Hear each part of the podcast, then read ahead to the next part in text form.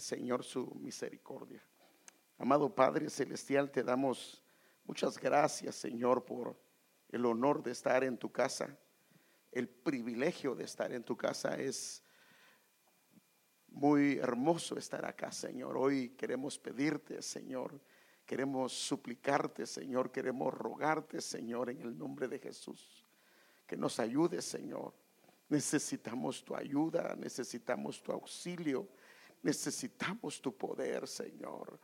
Necesitamos que tu palabra como espada de dos filos, Señor, hoy pueda penetrar hasta lo profundo de nuestro corazón y hacer aquello que tiene que hacer en nuestra alma, Señor, y en nuestro espíritu. Pedimos, Señor, esa unción del cielo, esa gracia de lo alto. Y glorifícate, Señor, glorifícate en medio de tu pueblo, en el nombre de Jesús de Nazaret. Amén. Como sabe, este es el, el año del renuevo. Es lo que el apóstol profetizó para este tiempo. Y si se recuerda, les estuve hablando que el mensaje del viernes pasado le titulé Tiempo de Renuevo. Y le dije de que habían varias facetas. Y estaba la faceta del tiempo de resurrección, que vimos que todo renuevo hay un poder de resurrección operando. Eh, hay un tiempo de renovación, que es ahí donde vamos a comenzar a trabajar. Tiempo de restauración, tiempo de reedificación, tiempo de redimir, tiempo de reconquistar, tiempo de retornar, tiempo de reubicar. Pero donde me quiero centrar es en el tiempo de renovación. Y lo que es el tiempo de renovación, imagínense, ahí habían varios, pero solo en el tiempo de renovación necesitamos enfocarnos en varias cosas. Y uno es los renuevos de autoridad. El otro es este la renovación del amor. El amor tiene que ser renovado. Y estoy hablando del amor al Señor, pero cuando se renova el amor al Señor, eh, pasan muchas cosas del amor hacia la parte horizontal también. Eh, no me quiero quedar aquí porque luego voy a tratar cada uno de ellos. La renovación de su presencia necesita ser activada y renovada en nosotros. La renovación de fuerzas, el día de la proclama hablé un poquito, pero quiero trabajar más sobre esto. Este, la renovación de vida, de la vida del Señor, porque Él vino para darnos vida y dice, y vida en abundancia. Este, la renovación del interior. El interior necesita ser renovado para que esos renuevos salgan de lo más profundo. Está también la renovación de nuestros días. La Biblia dice que nuestros días pueden ser redimidos. Así lo dice la Escritura. Eh, ya lo platiqué en, en una ocasión también la renovación de sus misericordias hacia nuestras vidas, la renovación del servicio. Si hemos decaído en esta área, el Señor puede renovarnos nuevamente en el servicio. Y, por último, si no, no siendo menos importante, la renovación del alma. Entonces, todas estas áreas vamos a estar tratando. Imagínense solo de eh, de esa faceta de la renovación. Tenemos todos esos temas y luego tenemos que entrar con la parte de eh, lo que es el tiempo de restauración, pero para eso pues vamos a durar un tiempo. Pero como hoy estamos en el año del renuevo, que es el año 2019, yo quisiera tocar este tema. Los renuevos que se dan bajo autoridad. Los renuevos que se dan bajo autoridad. Y aquí es donde yo quiero centrar. Ahora, la Biblia en Romanos capítulo número 13 es muy clara que las autoridades fueron puestas por Dios y establecidas por el Señor. Y sin autoridades es en una casa, en una familia, una ciudad, como lo hemos visto a través de la historia, se vuelve un caos espantoso.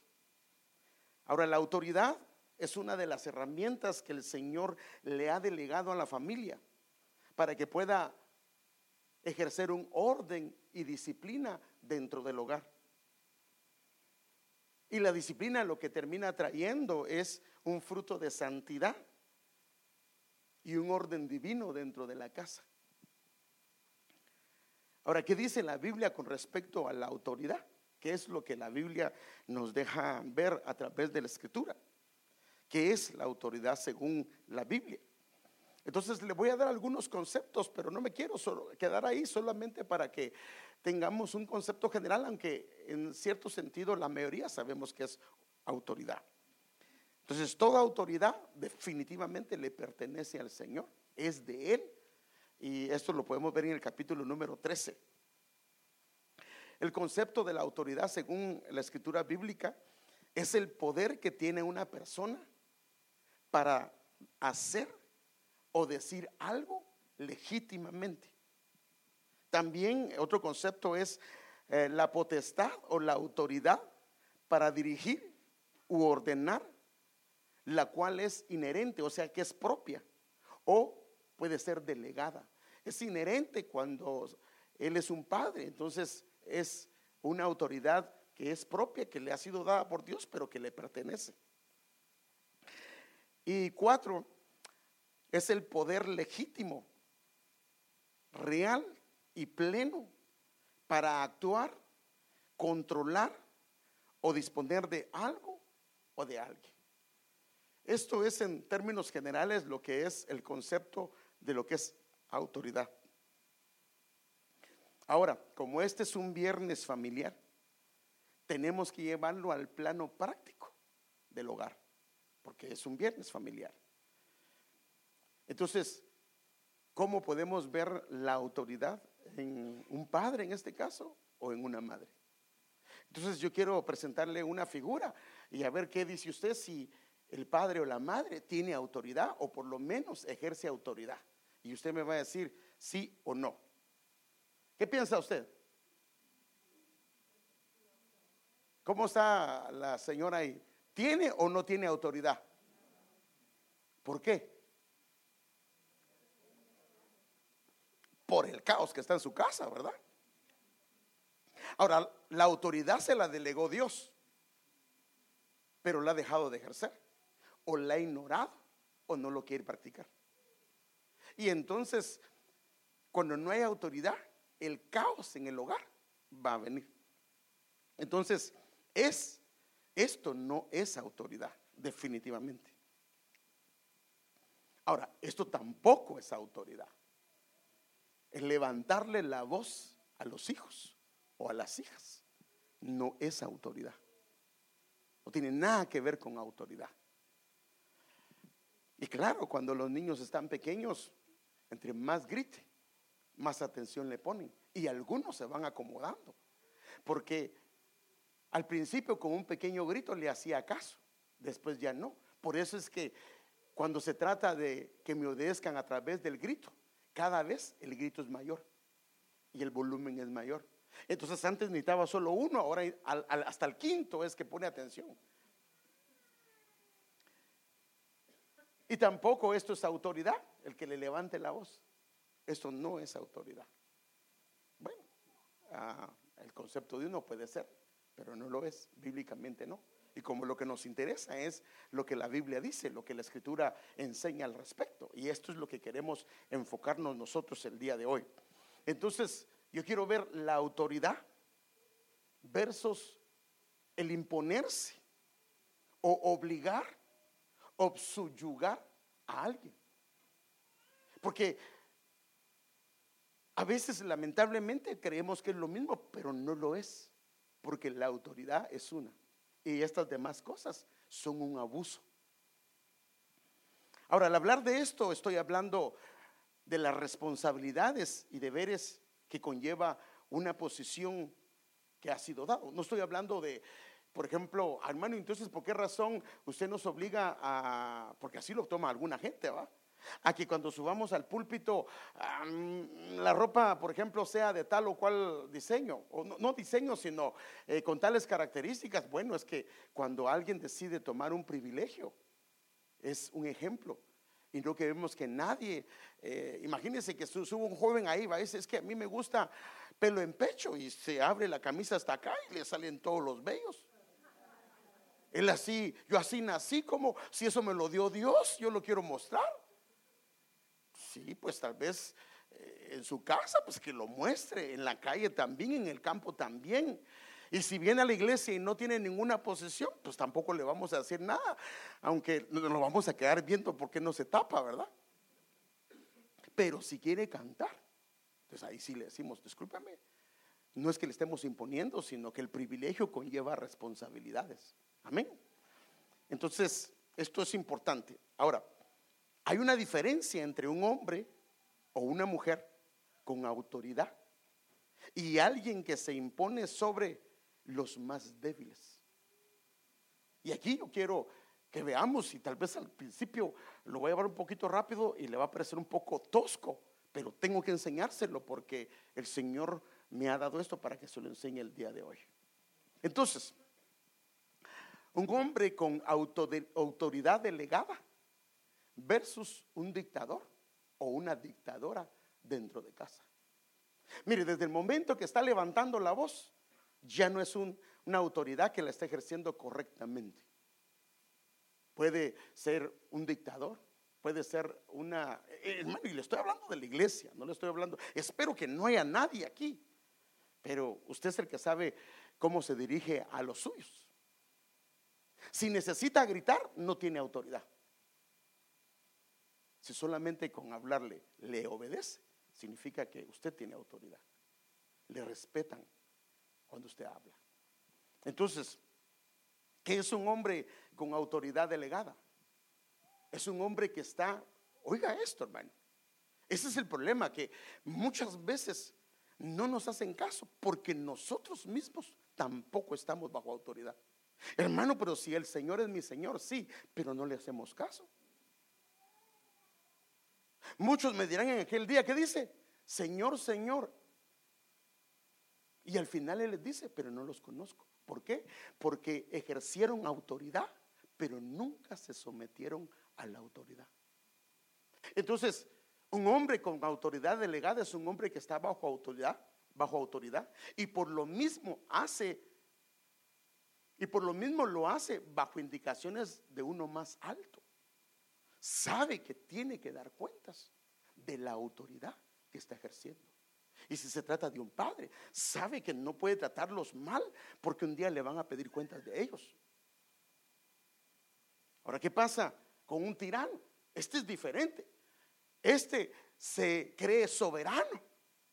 Un soberano es que él no tiene nadie más a quien darle cuenta y no le importa darle cuenta a nadie. Un soberano que recibe o se arroga el derecho de gobernar con poder, con poderes absolutos y sin someterse a ninguna ley o a ninguna autoridad. No importa que le digan, no va a hacer caso, porque él va a hacer lo que se le da la gana. Entonces aquí vemos la diferencia entre lo que es autoridad y lo que es un dictador. Ahora, un dictador también puede ser una persona que abusa de su superioridad, de su fuerza, de su poder en relación con los débiles. Inclusive tiene el peligro de cometer violencia, porque puede usar la fuerza para conseguir un fin, especialmente para dominar a alguien o imponerse sobre alguien. Ahora, ¿cuáles son los frutos de cualquiera de las dos tendencias? El problema del el ejercimiento de cada una de ellas es el fruto que produce cada una de ellas que a la larga puede ser de bendición o puede ser de mucho daño para el hogar. Puede ser que provoque un orden bíblico en casa, si es una autoridad delegada y que está bajo autoridad. O puede traer con ello frustración, desánimos y ira a la misma casa debido a la manera como está ejerciendo la autoridad, que tal vez no es autoridad. ejemplo, en Efesios 6, capítulo, versículo, en Efesios 6, capítulo 6, versículo 4 dice, vosotros padres, no provoquéis a ir a vuestros hijos, sino crearlos en la disciplina e instrucción del Señor. O sea que si este versículo dice, vosotros padres no provoquéis a ira a vuestros hijos, significa que es posible que los podamos provocar a ira. Sí, pues si no, no lo diría. El consejo del apóstol es que no lo hagamos porque hay una tendencia en el Padre a provocarlos a ira. Y esta parte de provocarlos a ira en otras versiones dice, no exasperen a sus hijos. Otra versión dice, no hagan enojar a sus hijos. Otra versión dice, no irritéis a vuestros hijos ni hagáis que estén resentidos debido a la manera de ejercer la autoridad. Podemos terminar haciendo resentir a nuestros hijos y amargarlos en nuestra misma casa.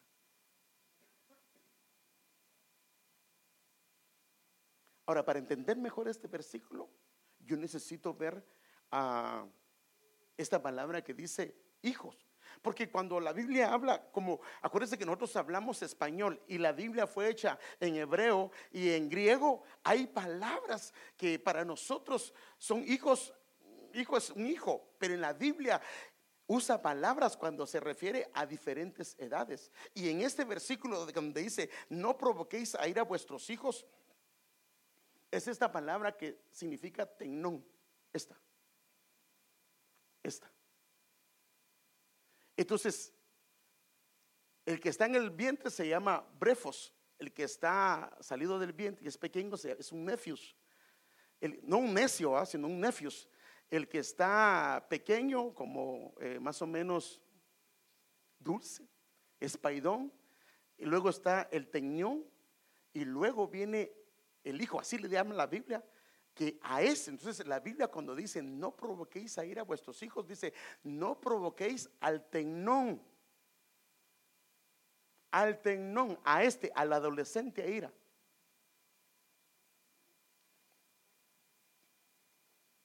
La autoridad delegada guardará los estándares de Dios, no los suyos. O sea, una autoridad delegada guarda los estándares no de Él, sino los de Él, porque está bajo autoridad. En el hogar la autoridad es el padre y la madre. Ellos deben de ejercitarla sin olvidar que los que están a su cuidado no les pertenecen, le pertenecen al Señor. Porque por supuesto estamos hablando a los creyentes, ¿no?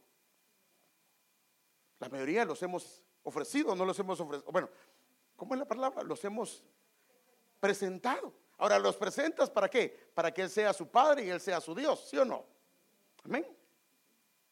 Ahora, si no estamos bajo autoridad delegada, aunque la tengamos por ser padres, corremos el riesgo de ejercer la autoridad de una manera inadecuada. La autoridad fuera de un sometimiento a una autoridad mayor puede terminar pareciéndose a un dictador. Muchas veces, cuando yo comienzo a ser un dictador en mi casa, es porque yo no estoy bajo la autoridad de Él como debo de estar. Y se lo voy a mostrar en la Biblia y por eso yo quiero irlo por acá. Al principio va a estar un poco fuerte, pero yo necesito enseñárselo que necesitamos nosotros someternos bajo la autoridad de Él. Y cuando nos sometemos bajo la autoridad de Él, entonces a los que están debajo los ejercemos una autoridad, pero una autoridad con temor, porque los nuestros no son nuestros, son de Él. Mire, mire qué tremendo es el Señor. Hay un hombre que se llama Moisés, varón de Nosotros no le llegamos, pero ni, ni, al polvito de estos hombres. Son hombres tremendos, hermanos, grandes. Y en una ocasión él trató mal al pueblo, les levantó la voz. ¿Sabe qué pasó con él? No lo dejaron entrar a Canaán debido a eso. ¿Es delicado Dios? Lo es. Entonces tratar a los nuestros de una manera que no le agrada al Señor, abusando de nuestra autoridad, nos estamos metiendo en camisa de once varas. Si entendemos el término. ¿ah? Entonces, Todo ser humano que es padre, Dios le ha otorgado una autoridad delegada. Pero esto no significa que él mismo esté bajo autoridad de Dios, porque estamos hablando de dos cosas distintas. Los padres cristianos y no cristianos se les, delegó, se les delegó una autoridad delegada por el hecho de ser padres. Esto viene desde la creación. No significa que la persona tenga temor de Dios.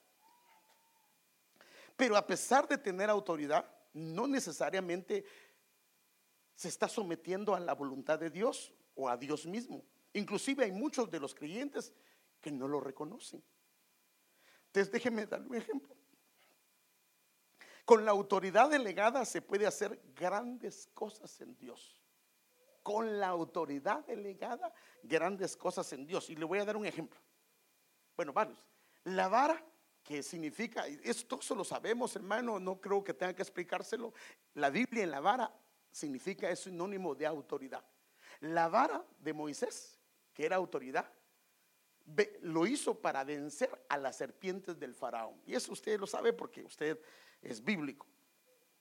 Con la vara, o sea, la autoridad, él trajo juicio sobre Egipto para poder liberar al pueblo de Israel. Con la vara, la autoridad, él sacó al pueblo de Israel de Egipto, siendo, fíjese pues, siendo el pueblo de Israel más pequeño, no tenían ejército, mas sin embargo, debido a la autoridad de este hombre por la vara que tenía, ellos vencieron a un ejército poderosísimo. Con la vara, que es la autoridad, el mar se abrió y pasaron en seco. Usted lo sabe porque ya ha leído, la mayoría de ustedes ha leído esta Biblia, la Biblia y no quiero quedarme aquí. Con la vara, o sea, la autoridad, ellos vencieron a sus enemigos. ¿Se recuerda cuando ah, Moisés le dijo al Señor, extiende tu vara? Y, se le cansaron y cuando se le cansaban, el ejército de Israel perdía contra Amalek. Pero cuando eso pasó, le levantaron las manos, extendió la vara y dice que ellos ganaban la victoria. Y eso es a través de la vara. Con la vara se sacó agua de la roca. O sea que podemos ver que la autoridad delegada hace proezas, hace grandes cosas. Eso está registrado en la Biblia y esto es algo de lo que no podemos dudar porque ahí está. Ahora, pero esta misma autoridad, escuche bien, porque lo que él usó fue una vara seca. Esta misma autoridad, o sea, una vara seca, en el hogar puede ser causa de conflictos y daños irreparables. Y aquí es donde yo me quiero ah, enfocar, aquí es donde yo quiero ah, aterrizar y aquí es donde quisiera yo que platicáramos con usted. Esta autoridad, o sea, la vara seca, solo puede ser reverdecida en su presencia. Porque si se aplica en el hogar como se aplica para las cosas que se hicieron, puede hacer estragos, estragos dentro de la familia. Y por eso es que termina siendo una autoridad que se deteriora, una autoridad que termina convirtiéndose en una tiranía de parte nuestra, hermano. Y, hermanos, todos en algún momento hemos caído en esto. Y que Dios nos ayude, que Dios nos dé la gracia, porque eh, los que tenemos, hermano, sí son nuestros, pero no lo son. No lo son. Entonces, este versículo nosotros lo hemos visto varias veces. Números 17 del 7 al 8. O sea, para todas las cosas con la vara era suficiente, pero para casa, para que hayan renuevos bajo autoridad, necesita una vara reverdecida. Y Moisés depositó las varas en su presencia y perdón, y Moisés depositó las varas en presencia de Jehová. ¿Dónde? En el tabernáculo del testimonio. Al día siguiente aconteció que Moisés fue al tabernáculo del testimonio y aquí que la vara, ¿de quién era? De Aarón. O sea, en otras palabras, la autoridad de Aarón. Imagínense, hermano, esto es importante. Mientras la vara no reverdecía, habían problemas hasta en las mismas familias. Porque los de Coré se habían levantado, se habían levantado las otras tribus, se habían levantado, porque la vara estaba igual que todos. Pero cuando la vara reverdeció, se acabaron los líos. Muchos problemas son debido a que la vara no ha reverdecido y está seca. Se está ejerciendo, sí, pero no está reverdecida.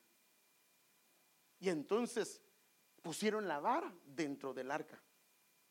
Y entonces la escritura habla que la vara reverdeció, la vara echó flores, la vara echó renuevos y al final dice que produjo almendras.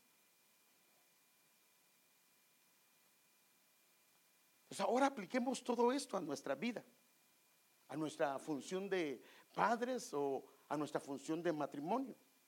Y yo quiero que veamos qué podemos sacar de cada una de ellas. Por ejemplo, dice que la vara reverdeció. ¿Qué es reverdecer? La vara, que es la autoridad, recibe la vida de Dios mismo. Deja de ser a una autoridad muerta. Cuando digo muerta me refiero donde Dios no interviene.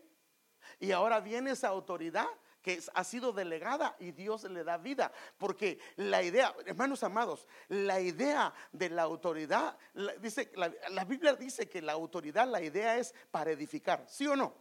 No para destruir. ¿Estamos? Así dice la escritura, es para edificar. Entonces, la vara, que es la autoridad, se recibe, recibe la vida de Dios.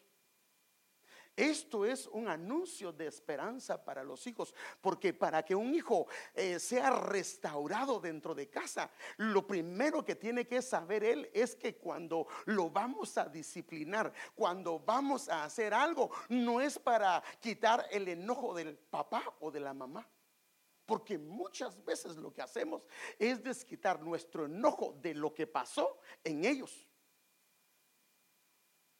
No es una cuestión de una autoridad que quiera ejercer empezando con esperanza. La idea de reverdecer es que nos habla de esperanza, de que el propósito de la disciplina es porque Dios tiene un plan para ellos y por eso es que no abusamos de ellos, no los castigamos, no nos desquitamos, sino tratamos de trabajar la conducta de ellos, no tratar de vengarnos o tratar de quitar, eh, transferirles el enojo nuestro. Entonces, el que reverdezca es un anuncio de esperanza para ellos, decirles, mi hijo, te estoy disciplinando o estoy empezando algo contigo porque yo tengo un plan contigo. Y entonces, a través del papá o la mamá, le está enfocando que hay esperanza, aunque él haya caído, aunque él haya hecho lo que haya hecho, hay algo que Dios quiere hacer con su vida. Y las flores, ¿de qué hablan las flores? Las flores es un anuncio a ese hijo, a esa hija, que Dios tiene un propósito para él. Porque las flores lo que anuncian es que viene un fruto. Entonces, el que haya echado flores es una vida de Dios hacia la vara, hacia la autoridad, para anunciarle que hay propósito, hay un fruto, hay una razón del por qué la autoridad se está ejerciendo, pero cuando está siendo ejercida en su presencia. ¿Qué son los renuevos?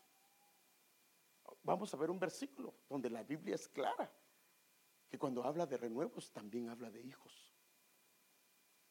Entonces esto lo que hace es que produce hijos bajo autoridad, en obediencia. Porque tener hijos es una cosa, pero tener hijos bajo autoridad y en obediencia es otra cosa. Ahora, ¿por qué digo que la autoridad ha sido delegada a los padres, pero los hijos no los respetan? ¿Por qué? Porque el papá y mamá tienen que hablarle diez veces al niño para que le haga caso. Y lamentablemente tienen que decirle, ¿sabes qué? Te va a llevar el, y, comienzan a decirle cosas que ni son, le quieren ministrar la autoridad con mentiras. Y al otro lo que hacen es que como no tienen, eh, dice, yo no puedo usar nada de eso, no le puedo decir, va a venir el cadejo, porque ya no, yo no creo en eso. Va a venir el pastor, dice, Es el pobre niño cuando viene a la iglesia y me mira. No, hermano, ¿por qué, ¿por qué necesita hacer eso? O va a venir la pastora, dice. Cuando la autoridad, eh, o sea, se puede tener autoridad delegada, más no tener los hijos en obediencia ni bajo autoridad. Pero si el que está ejerciendo la autoridad está bajo autoridad, entonces va a producir hijos bajo autoridad y en obediencia. Y las almendras significa es que la autoridad que está siendo ejercida en Dios hace madurar a los hijos. Pero ¿cómo? En el orden de Dios. Porque los hijos van a madurar, sí o no. Me refiero a las etapas de la vida, van a crecer, se van a desarrollar, sí o no. Pero ¿cuántos hijos son grandes y no son maduros? Pero que maduren es cuando un hijo comienza a ser de edad y comienza a ayudar en casa. Comienza a ayudar a mamá, a papá. Pero imagínense que el niño tiene 15 años y todavía la mamá le hace el cuarto. ¿Cómo lo ve? La mamá viene del trabajo, el papá viene del trabajo y el niño viendo tele jugando PlayStation. No, no, eso no es autoridad. Entonces cuando hay una autoridad fluyendo de parte del Señor, va a hacer madurar esos hijos. Pero en el orden. ¿Por qué? En el orden de Dios. ¿Cómo puedo evaluar la autoridad en la que yo opero? Porque aquí viene el asunto, tenemos que evaluarnos. ¿Cómo yo puedo evaluar cuál es la autoridad en la que yo opero? Ahora, la autoridad delegada, ya se lo dije, todos la tenemos. Me refiero a todos los padres, la tenemos. Eso, eso no hay vuelta de hoja. ¿La gente del mundo tiene autoridad delegada de parte de Dios? ¿Sí o no? Con confianza. Sí, sí, ellos son los que gobiernan en su casa y ellos son los que deciden qué hacen con sus hijos. Nosotros también. Pero los del mundo, ¿reconocen al Señor? No. Entonces, ¿cómo puedo evaluar la autoridad en la que yo opero? Es la autoridad delegada. ¿O es la autoridad bajo su presencia? Aquí está la cosa. Puedo operar, nosotros tenemos que operar bajo la autoridad delegada y bajo la autoridad que reverdece en su presencia. Tal vez para echar fuera demonios, tal vez no necesitamos esa, pero porque el Señor les dijo a ellos, yo les doy autoridad y vayan y echen fuera demonios. Pero cuando se trata de casa, esa autoridad tiene que reverdecer, porque si no, hace estragos. ¿Ha escuchado usted? Oí un testimonio la vez pasada, no sé si usted lo escuchó. Murió el pastor. Yo reprendo eso, ahí renuncio a todo eso. Amén, va, no, no voy a decir amén, eso, eso sí no se dice amén. Murió el pastor, no, pero no, no, pero solo, solo, solo estoy contando. Y todo el mundo pasó. Y todo el mundo daba buen testimonio de lo que había hecho el pastor. Y ahí había un borrachito, así dice el, no sé si historia o es a, parábola, no lo sé. Y había un borrachito, joven. Y después de que pasó todo el mundo, pasó él. Y dice, si tan solo mi papá me hubiera corregido. Si tan solo mi papá me hubiera puesto atención. Si tan solo mi papá hubiera hecho un poquito de lo que hizo con ellos. O sea que tenía autoridad delegada, pero no era una autoridad bajo su presencia. Déjeme mostrarle algunas diferencias de esto. Una persona puede operar bajo autoridad delegada, inclusive sin reconocer autoridad. Ejemplo, alguien del mundo tiene su autoridad que Dios le dio, pero no lo no reconoce a él, ni tampoco se somete a él. Y algunos, en alguna medida, llegan a controlar a sus hijos, porque es una autoridad delegada de parte de Dios. Y si hacen parte de lo que Dios dice, aunque no lo reconozcan, como es un principio que él estableció. Los hijos se van a portar bien. Pero muchos de ellos, la mayoría no. Entonces, esta es una autoridad delegada sin reconocer autoridad. Ahora, hay una autoridad que opera bajo una autoridad delegada, reconociendo autoridad, pero no se somete. Por ejemplo,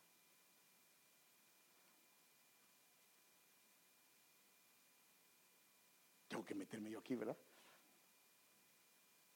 Si yo le pregunto a usted si me reconoce como su pastor, me va a decir que así. Pero que cuando yo le digo que por favor haga esto, o le recomiendo que no haga aquello, y lo sigue haciendo, te reconoce una autoridad, pero no se somete. ¿Sí, sí, me voy a entender, hermano? Entonces, una cosa es reconocer autoridad y otra cosa es someterse bajo la autoridad. Y algunos mejor no preguntan porque no quieren someterse. Y algunos no se acercan porque no quieren oír lo que le van a decir. Entonces, reconocer autoridad no es lo mismo que someterse bajo la autoridad. Es más, con Dios mismo. ¿Cuántas veces Dios nos ha hablado de algo? Reconocemos que Él es el rey, pero no queremos hacer lo que Él nos dice. Entonces, este es otro. Y el otro es operar bajo una autoridad delegada, reconociendo autoridad, pero también sometiéndose a la misma. Este es donde fluye la autoridad que viene a reverdecer a una persona, la autoridad que Dios le ha delegado. Ni la primera ni la segunda, la última. Y por eso fue que cuando el Señor se encontró con el centurión, ¿se recuerda? ¿Qué dijo él? Yo estoy, ¿qué dijo él? Bajo autoridad. Y por eso sé lo que estás haciendo. Y entonces solo di la palabra. Y la palabra se dijo y operó.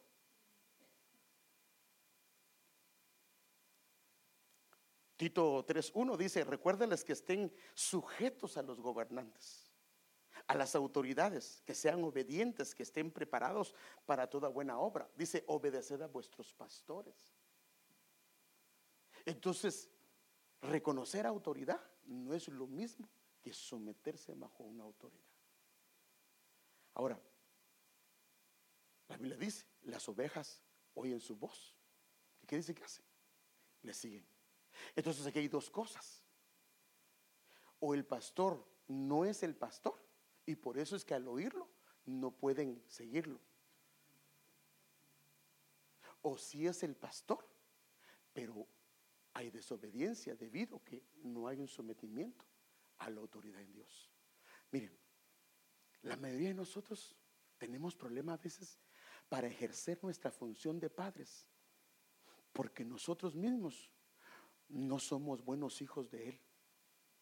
Para que fluya la función de padre correctamente, yo tengo que ser o tratar de ser un buen hijo, agradarlo a Él. Si yo trato de agradarlo a Él, mis hijos me van a tratar de agradar. Si yo trato de honrarlo a Él, mis hijos van a tratar de honrarme. Si yo trato de obedecerle, mis hijos van a tratar de obedecerle y entonces va a fluir. Si yo eh, le obedezco a Él, fluye una paternidad hacia mí y de mí fluye hacia mis hijos. Y a la vez fluye la paternidad y la autoridad que el Señor me ha delegado. Entonces, ¿cuánto llevo, mija? ¿Cuánto? Padre Santo.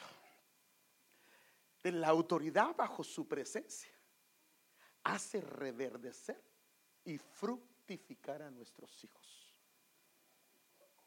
Toda autoridad que opera influenciada por su presencia, ¿sabe qué va a hacer?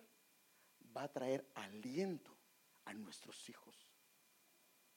Aún a los hijos, por pequeños o jóvenes que sean, también a ellos les toca pasar por valles de sombra de muerte. También ellos tienen dificultades en las cuales ellos necesitan ser ayudados.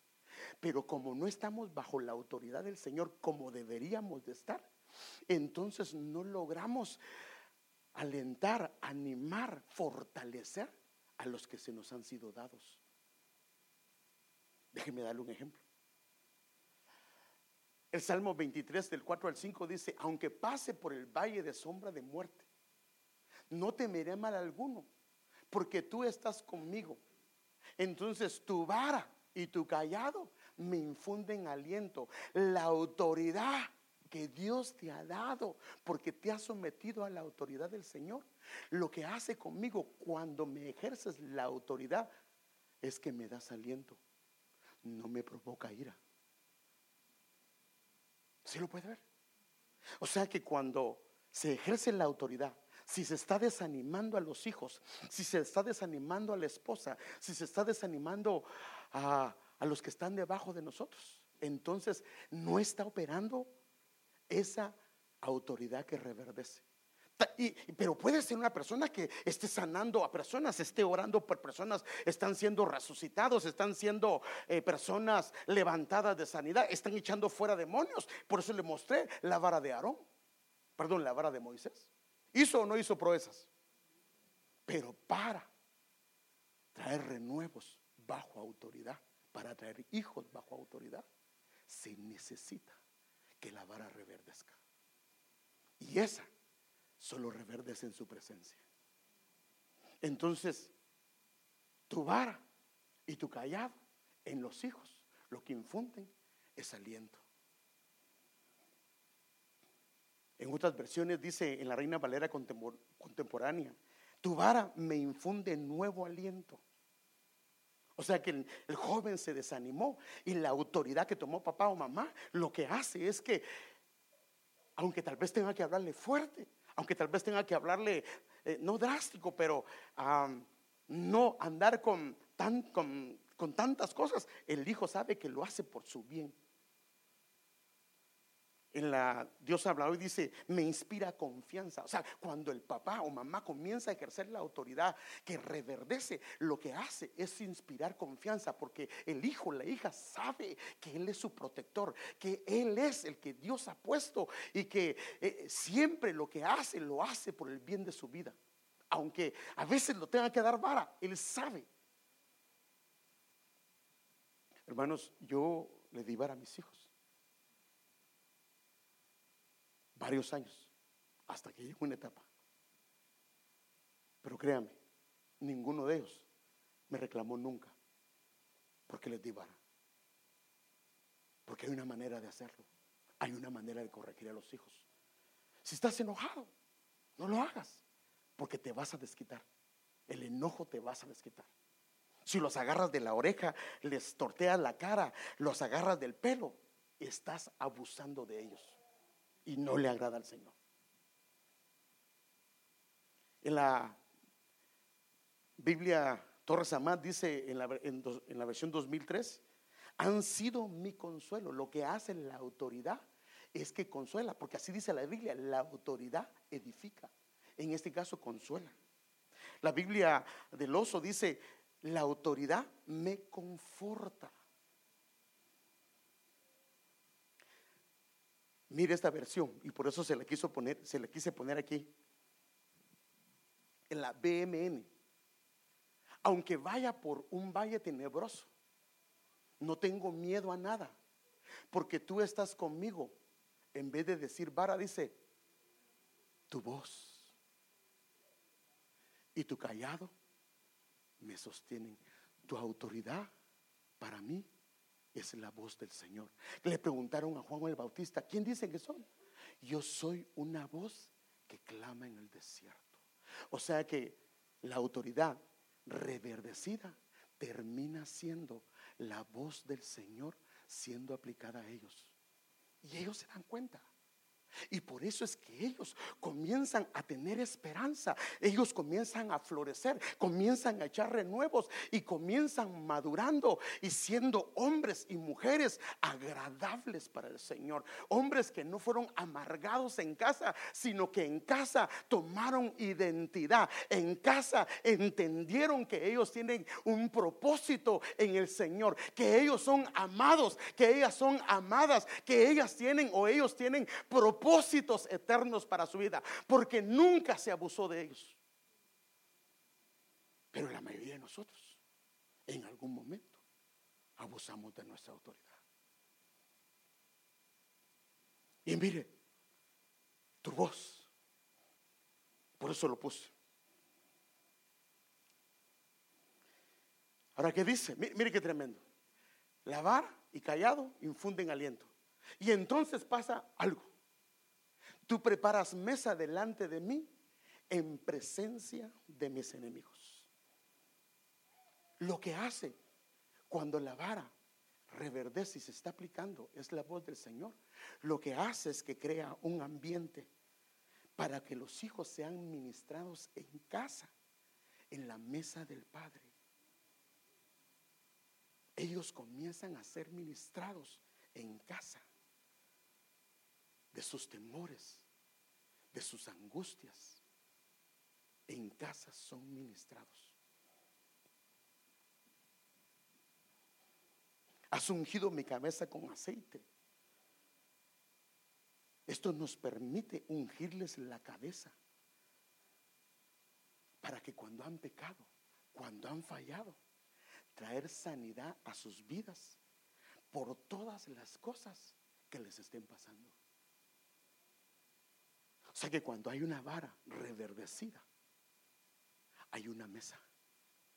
Y Dios nos permite porque lo reciben. Y no es que cada vez que lo llamamos, ¿qué me va a decir? ¿Qué me va a hablar? Sino, deberían de tenernos miedo nuestros hijos, hermano. No, no, no, no, no es bíblico. Respeto sí, temor sí, pero no miedo. Miedo no. mi copa está rebosando. Y si su copa termina llenándose, porque su alma no está dañada, entonces comienza a descender un aceite celestial que les va a dar un gozo inefable. Y los podemos ver, hijos de hermanos y hermanas gozosos. ¿Cuántos hijos de hermanos, hermanos, ellos están turbados?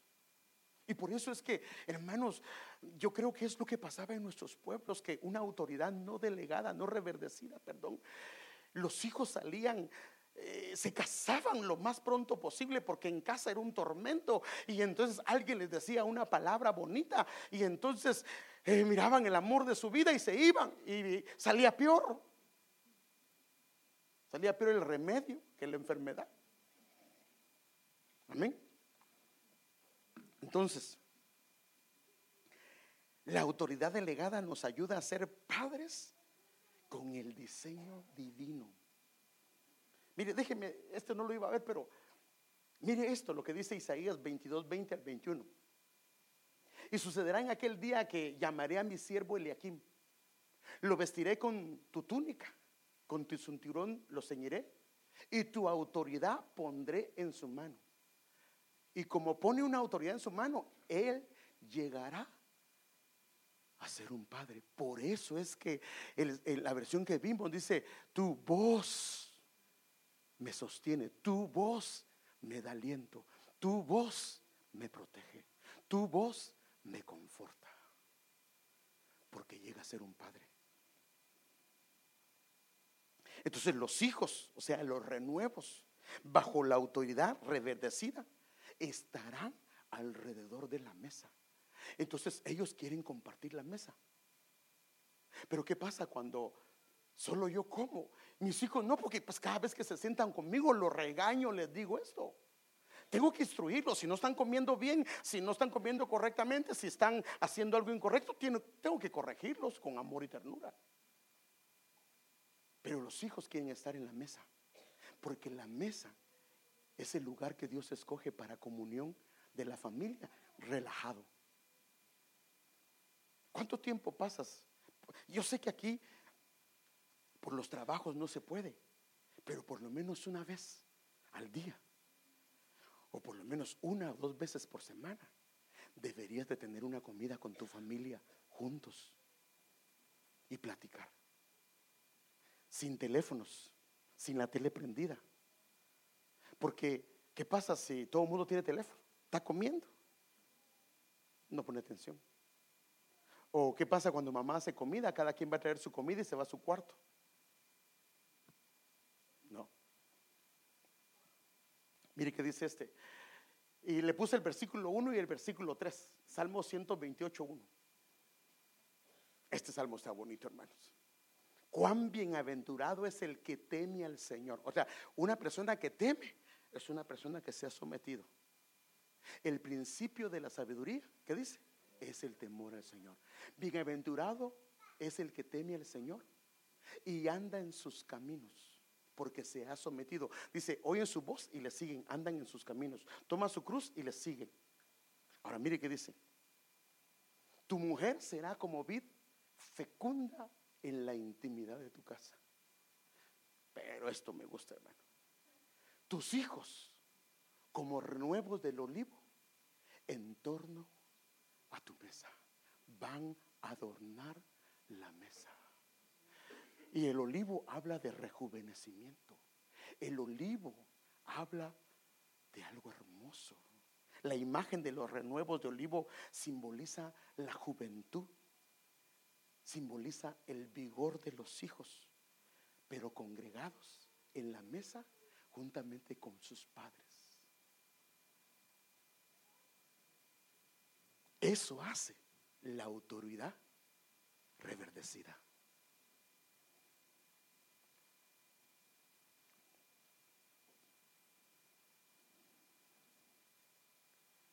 Ese es el año del renuevo. Se nos ha dicho muchas cosas. El Señor quiere renovar tu autoridad, pero en su presencia. Pero eso no puede aplicar si no te quieres someter al Señor. Esto empieza sometiéndonos al Señor.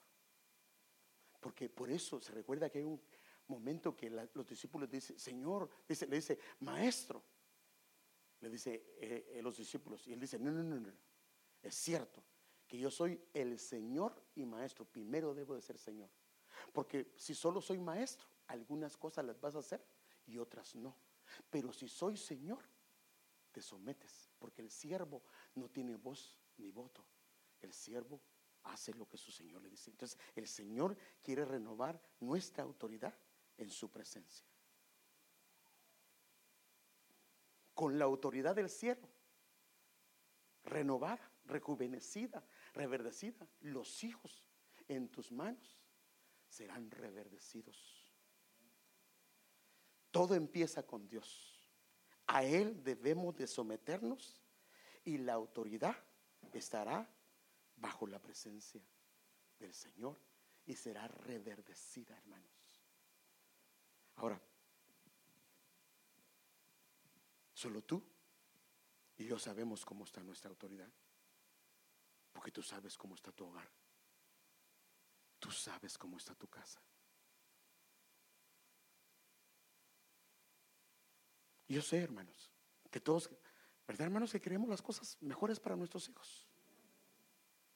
Ay, mire, poquitos dijeron amén. ¿Verdad que queremos las cosas mejores para nuestros hijos? Padre, ¿no está convencido usted? Pues entonces yo no lo puedo convencer. Yo creo que un padre desea lo mejor para sus hijos. Pero lo más importante es cuando la autoridad delegada está bajo la presencia del Señor, porque el hijo, el hijo y la hija no se van a sentir intimidados en casa. Muchas veces cometen tantos errores y los arruinan más y se arruina más aquello porque tenía miedo de decir, miedo de, informar lo que había pasado. Y por eso terminan haciéndose más estragos. Pero si hay confianza, aunque sea con respeto, van y dicen, esto no estuvo así. Dios quiere hacer un cambio en nuestra autoridad. Y tú lo sabes, tú sabes que es la autoridad que tienes. Si es una autoridad delegada nada más y no reconoce esa autoridad. O es una autoridad que reconoce esa autoridad, pero también te sometes bajo la autoridad del Señor. Tú lo sabes. Y si sientes que esto no está bien, porque ¿cómo nos damos cuenta de que no es así? Por la relación que tenemos con los hijos y por la manera que hablamos con ellos. No le podemos dar, hermano, no, no, no. Los hijos son fruto de lo que nosotros hemos hecho. No hay vuelta de hoja. Pero esto es importante, porque podemos pedirle misericordia al Señor y el Señor nos puede ayudar. Amén. Es el año del renuevo. Dios quiere renovar nuestra autoridad. Pero nuestra autoridad reverdecida. Tal vez eres un poderoso en el Señor, haciendo tremendas cosas. Pero para casa, la vara tiene que estar reverdecida. Si está seca, va a ser estragos. Pongámonos de pie.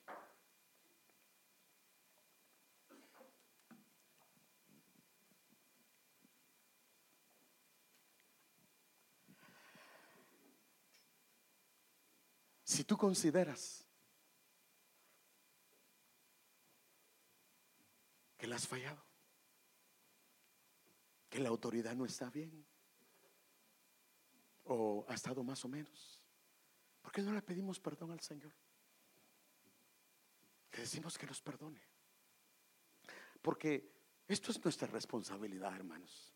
Si tú acabas de conocer al Señor, está bien, no sabías. Y los errores que cometimos fue debido a nuestra ignorancia.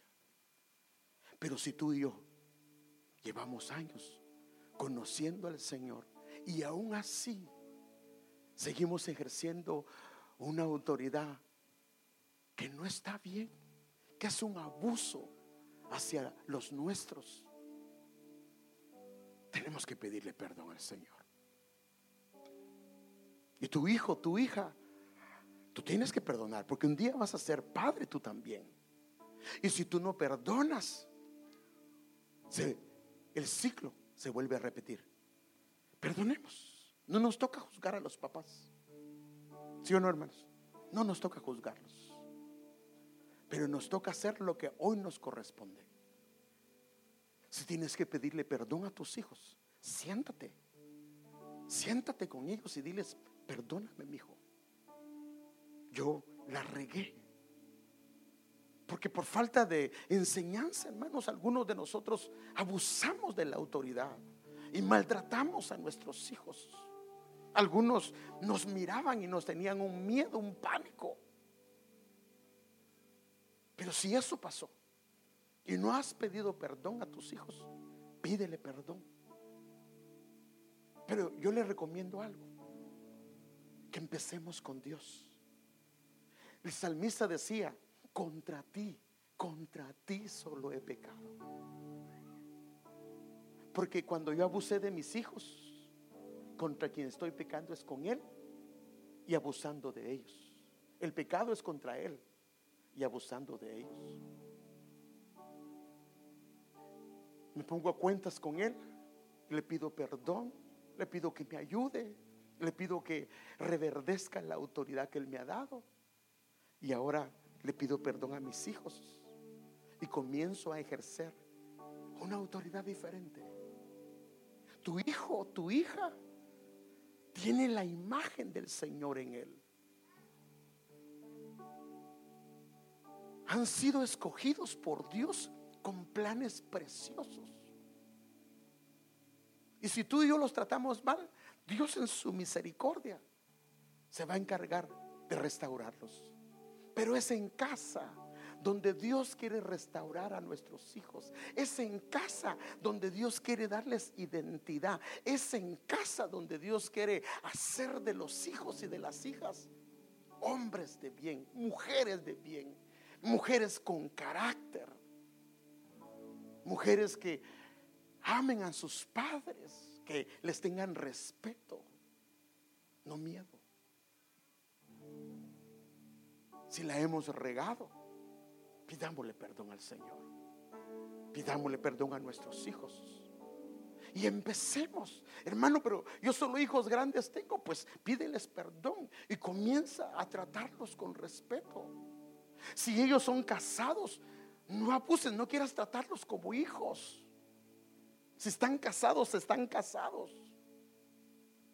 Respeta su hogar.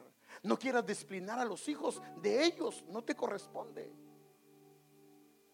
No nos corresponde disciplinar a los hijos de nuestros hijos. Padre, perdónanos. Perdónanos, Señor, perdónanos. Reconocemos, reconocemos que la hemos regado. Y perdónanos, Señor, porque vez tras vez nos damos cuenta de nuestros errores, de nuestras fallas. Y ha sido porque no nos hemos sometido a ti. No hemos querido hacerlo. Y esto ha traído consecuencias graves a nuestra casa. Pero hoy, Señor, queremos pedirte que nos perdones. Perdónanos, Señor, si hemos tratado mal a nuestra esposa o a nuestros hijos o a todos aquellos a los cuales tal vez en algún departamento el cual estamos a cargo nos has delegado y hemos abusado de nuestra autoridad. Hemos amenazado o querido imponer o querido subyugar. Perdónanos. Perdónanos. Hoy pedimos delante de tu presencia que Señor, la autoridad que tenemos queremos que reverdezca. Que haya esperanza para los hijos, que los hijos perciban que hay esperanza para ellos, que ellos tienen un plan, un propósito en ti, Señor que los has traído al hogar donde los has colocado para que ahí nosotros los padres los enseñemos, los preparemos para ser padres, para ser madres, para ser siervos, para ser siervas. Perdónanos. Perdónanos si esto no lo hemos hecho y si hemos fallado. Pero hoy ayúdanos Límpianos con tu sangre. Quita todo orgullo de nuestro corazón, toda necedad de nuestro corazón, toda dureza de nuestro corazón. Desarraiga, Señor, desde el fondo de nuestro corazón todo aquello que no es tuyo, Señor. Y a nosotros los que somos hijos también. Danos la gracia para perdonar a nuestros padres.